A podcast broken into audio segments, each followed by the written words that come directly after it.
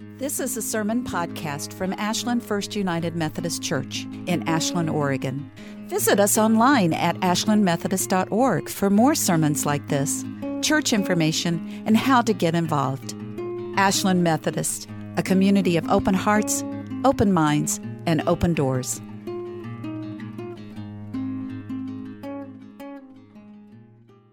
Moving on. Last week, I mentioned an old, ancient word. Does anyone remember what it was? Oh, you're just earning brownie points with me this morning. With the added exclamation point, Teshuva. Now, help me out. I've got a short term memory. Uh, what does Teshuva mean?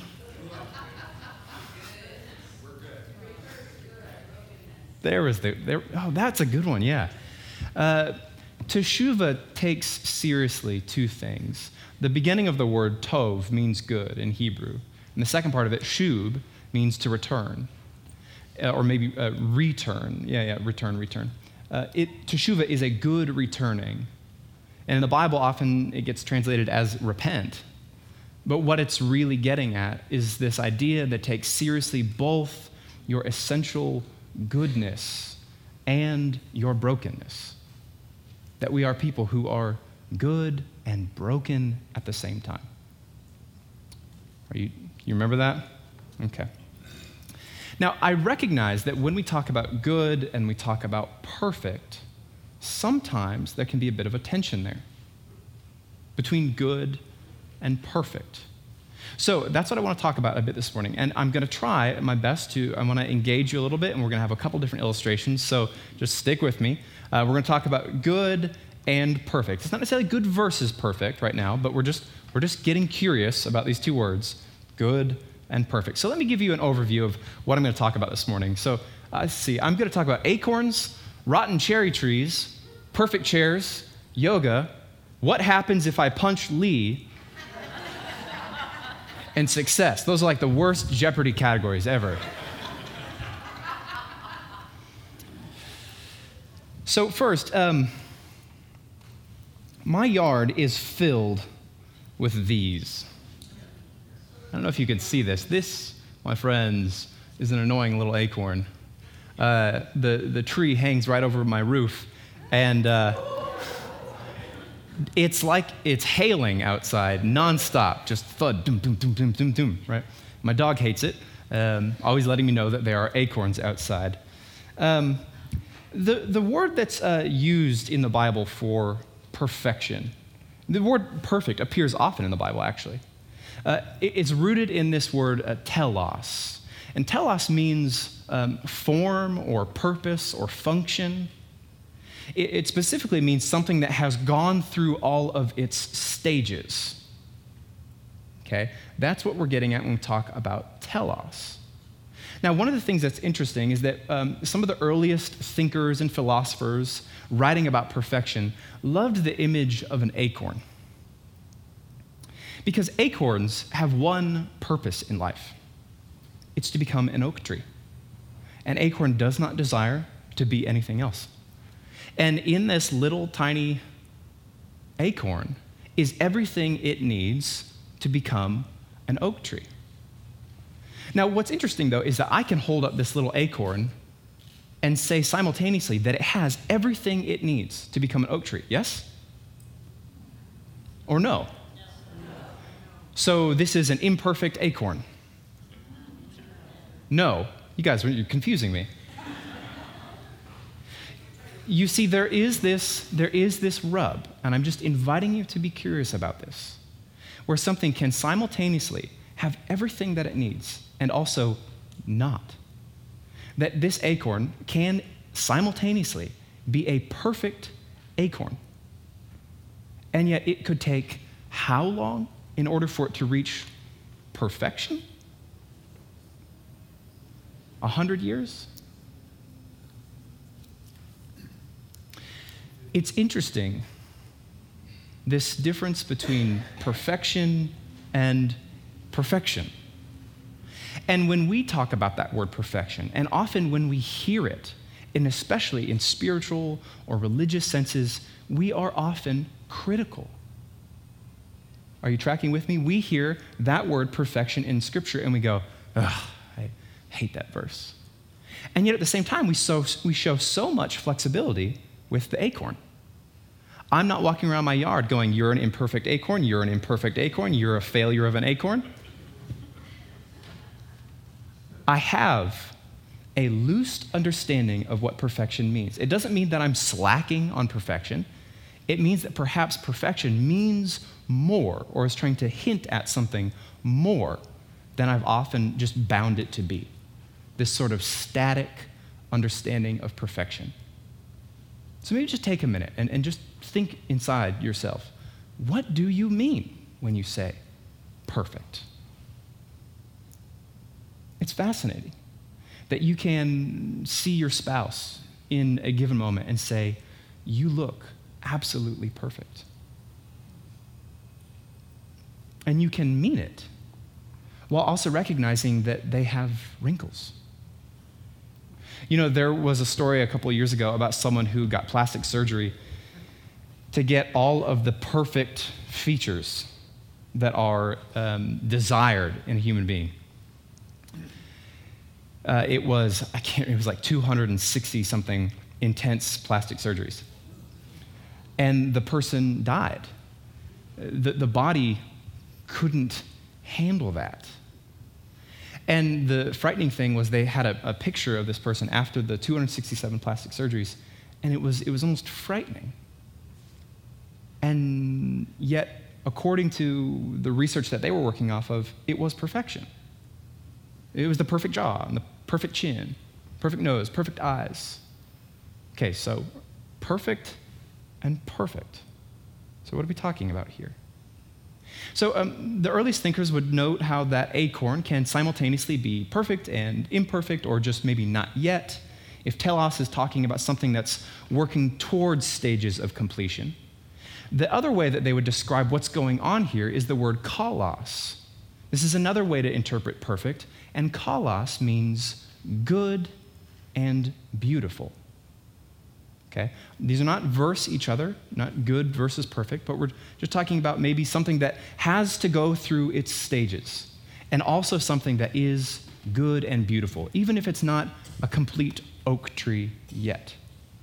So, this is interesting because uh, in my yard, I have this big old tree with acorns, and I also have what I could have sworn was a dead cherry tree. Right in the middle of this tree were multiple holes drilled through it. Tr- typical test to see, like, well, it's dead, right? You can see right through the tree. When I first arrived here a year or so ago, I, one of the first things I wanted to do was chop down that cherry tree. I don't need this dead thing in my yard. I got tired and I didn't chop it down.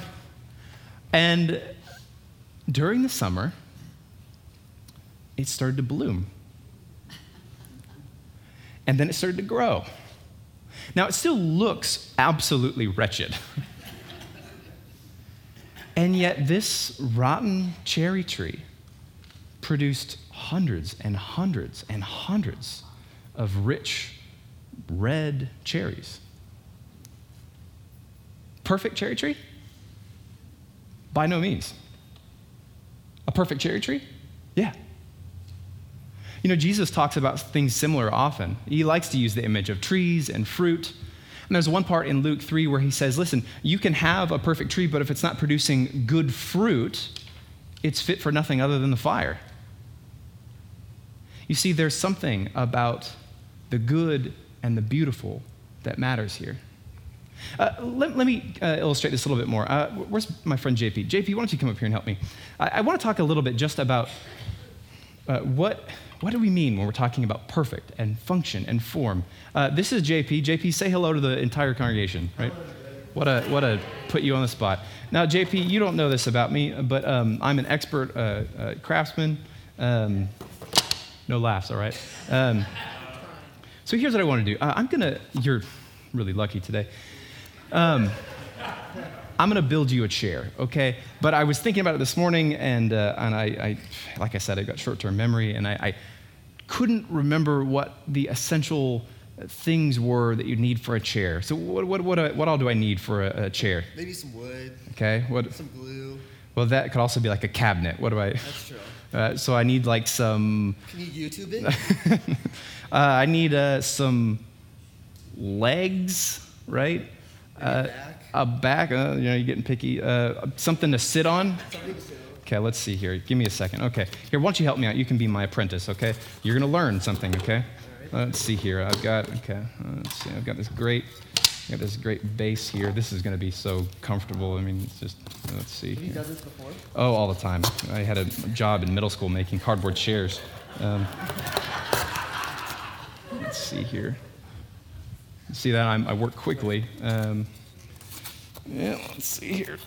It takes a little bit of graft. Yeah. Now, is this for a dollar? is this for an adult? Does it matter? Uh, I guess not. Okay, there we go. Uh, here, why don't you tear off a couple pieces of that? Uh, that's an expert tool for uh, craftsmanship. Yeah, that's a small piece, but I'll make do, right? Let's see. Okay. Here you go. Wow, you need some help with your tape skills. Okay. No, rip it off for me, yeah. I'm not going to do it all for you. You have to learn somehow. Okay. Oh my goodness. Okay. Hang on a sec. All right. Uh, I think we're looking pretty good, actually. Okay. All right, JP, my friend. Feast your eyes on this bad boy. This is, uh, that is a perfect chair That's amazing. Right? Go ahead, take a seat. Let me know how it is. Oh, here, hang on a second. I've got a cushion for you. I don't know if that's going to help or not, but yeah, just uh, there you go. You're too thoughtful. Yeah. Well, I mean, do what happened to your chair?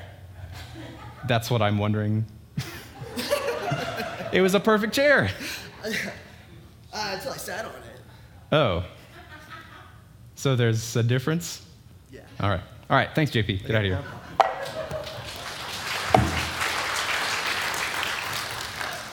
Okay, so fascinating how I can build an absolutely perfect chair. Yes? Oh, oh, come on. Did it have four legs? Did it have a place to sit? Did it have a wonderful place to rest your back? I even included a cushion. What more do you need for a perfect chair? There's a difference between something uh, having its sort of uh, perfect function, right? Th- This has its four legs, its place to sit, a backrest, even a little blue cushion, and yet it is also missing an essential element. Something that the Bible would call the good and the beautiful. Right? That it's, it's trying to go beyond just having those basic things that you need. And sometimes when we focus on those basic elements as perfection, we end up missing the good and the beautiful altogether. Are you tracking with me? Okay, let me. Uh, I'm wondering, uh, does anyone here practice yoga? Look at that. Fascinating. No one really, no one really does that. There you go. We got one. Yeah. Um, I, I, I- I have uh, bad asthma, and one of the things that uh, has always helped me kind of stay healthy is, practicing yoga. Um, now, if you're familiar with yoga, I hope you're loosely familiar with yoga, right? Uh, it's like uh, it- wonderful stretching, all right? Um, you have specific positions. Now, the thing is, if I set out to do yoga, right, and I get my mat down, and it's the perfect mat, and I've like researched it online for months and months and months. Uh, I had it custom fit to my hands and my palms and my feet. Why are you laughing? And I print out every single pose that I'm going to try to do in yoga. And I just surround my room with all these pictures of all these poses. And simultaneously, because I don't want to leave anything to chance, I've got a video playing in the background with a yoga teacher explaining what I'm going to do, right? I'm, I, I, there's no way I'm going to mess this up, right? And then I start to do my positions, and I'm just so critical of myself. I, I need to hit the perfect pose, I need to hit the perfect um, form. When you do that, and especially in something like yoga, which is trying to invite you into a deeper presence than just reaching over to pick up your car keys, you miss what's going on. You see, I can be so focused on trying to do this perfectly that I miss the invitation for the good and the beautiful. Are you tracking with me? You can apply that to a handful of different things. Perhaps there's something that you've been so focused on, so concerned about, that you, you, you, you, you researched high and low. You knew every single detail about it. And yet, we lose sight of the invitation to see the good and the beautiful in it. Uh, let me, uh, where's my friend Lee? Lee, Lee, Lee. Come, come up here, Lee, right? Uh, yeah, well, come on here. When I, when I, I asked Lee if he could help me, and he said, Don't worry, I trust you. And I said, Well, let's find out about that. Um, all right, Lee, see, here's what I'm wondering, right? Uh, uh, we're friends, right? Yes. Okay. We were. Um, right? So,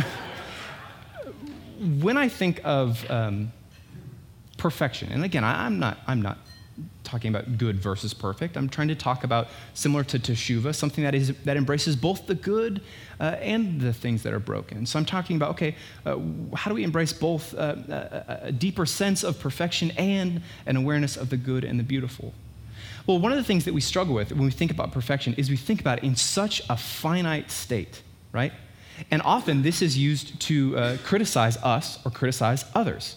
Okay? Perhaps many of you over the last couple of years have thought, wow, our, our, our world is so far from perfect. Now, you know that if that's the point you focus on, just trying to get to utopia, it may very well never happen. You see, what matters, perhaps, uh, versus worrying about this end perfection, is what I'm going to call moment by moment perfection. So here's, here's the thing Lee and I are good friends, and I haven't punched you yet today. And um, at any given moment, you see, I have an opportunity to do something that is uh, good and beautiful, or I'm just going to say, not good and beautiful. Now, I'm not. there you go. Oh, okay. so let's say, uh, just out of nowhere, I just slug Lee right in the face, right? Totally catches him off guard and definitely not a good and beautiful thing to do in that minute, right? In that moment. It was a total sucker punch, right? And then Lee, who is just caught off guard and is wounded by the way I've treated our friendship, is just so hurt. And then Lee punches me back. And, and you swear at me, and then I spit at you, right? What? This is going wrong direction. right, right. I'm sorry. Now, we've, we've moment by moment missed these opportunities to recognize, to be aware of, and to practice the good and the beautiful. So, does that mean that from now on until all of eternity, Lee and I have failed in our friendship? That Lee will never be a good person? That I will always be a broken failure? The guy, type of guy that sucker punches people in church? No. You understand because I have another moment. You see, I can do something like punch Lee, and in that moment, I did not do what is good and what is beautiful. But it is always followed up by another moment. And in that moment, I can decide right now to do something that is good and beautiful. So even if I did wound you deeply, even if I said something that hurt, even if I was uh, so far from um, embodying the sort of perfect, perfect love that I want, even if I mess up, there is always that moment of what maybe last week we called a teshuva, where I can return to what is good and what is beautiful. And so then I, you know, I give you a hug and say, thank you so much. You're and forgiven. You, yeah, thank you. Yeah, yeah. I'm, I'm repenting and.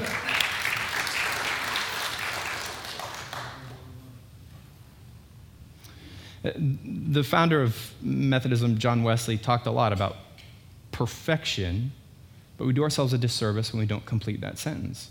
Wesley talked about perfect love. That's what mattered. It wasn't this way of saying, I'm the type of person that never uh, rear ends someone, that never accidentally swears, that doesn't, you know, I don't do anything wrong. It was a call, an invitation to be perfect in love, moment by moment. And you see, the truth is that regularly we miss those invitations uh, we are busy. We're tired and we're stressed. We're angry. We're frustrated. We're holding on to things. And sometimes we don't do what is good and what is beautiful. But the great thing about Teshuvah, and the great thing I would say about the gospel, is that it takes seriously both your ability to always return to good and to do so while maintaining your brokenness. Because even if you've done something that has wounded others or wounded yourself, there is always a moment, moment by moment, to choose what is good and what is beautiful. So the question is what does all this mean for us? You know, over the last couple of weeks, we have been going through the Gospel of Luke as we've been talking about discipleship, about following Jesus. And often we've made our spiritual lives, or religious lives, and especially our churches, about success. That is, we want to have the most successful programs. We want to have the best approaches to discipleship. We want to have the proven best strategies. We don't want to let anything go to waste, and we want to be the best we can be right now. And yet, good recognizes that everything in life that matters takes time. And when I take a step back and think about the way of Jesus, it is often down instead of up. Sometimes I think that we've fundamentally inserted a word into what we call the, the Great Commission, which is about making disciples, uh, helping people become followers or, or, or practicers of a way of life. But the word that we often insert is more. And we can become so focused on this that for many, the entire Christian life is all about just doing more. Do you know what I mean? We know some, or maybe we've been this way, where I've, i always have to do more, I always have to be more, there's more I need to do, I'm just not enough. And the whole point of being Christian is just going out to all the corners of the world and just getting more people to sign up on the sheet. But when you remember that often the invitation from God is to be present and aware of the good and the beautiful, then we go away from thinking of our own lives or our churches or our spiritual lives in terms of how successful they are and instead, we see them in terms of how faithful we are. Faithful to recognize and to be present to those elements of our life and our world and our family that are good and are beautiful. You see, God created both the light and the darkness. Both belong and both are good. And so, as we conclude this season on following Jesus, I want to extend an invitation to you uh, to, to pause for a minute. And instead of um, considering or worrying about what it is that you need to do to achieve your uh, perfect, successful discipleship, what might it look like for you to take note of the things in your life in the world around you that are good and are beautiful? And how might you practice faithfulness to the good news of God? By celebrating those things, by nurturing those things, by sharing those things, by practicing those things.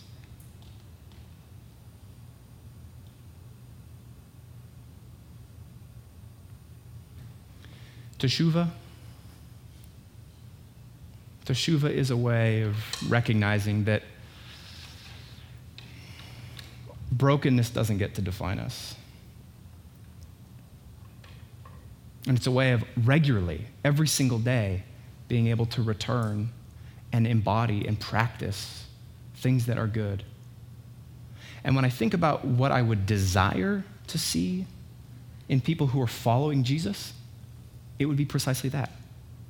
Not those driven by perfection. So that we always read the perfect passage, we always memorized the verse, we always took notes during the sermon.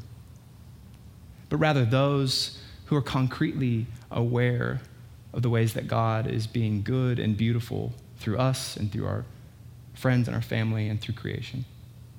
I think that is a life worth living. I think it's a life worth sharing.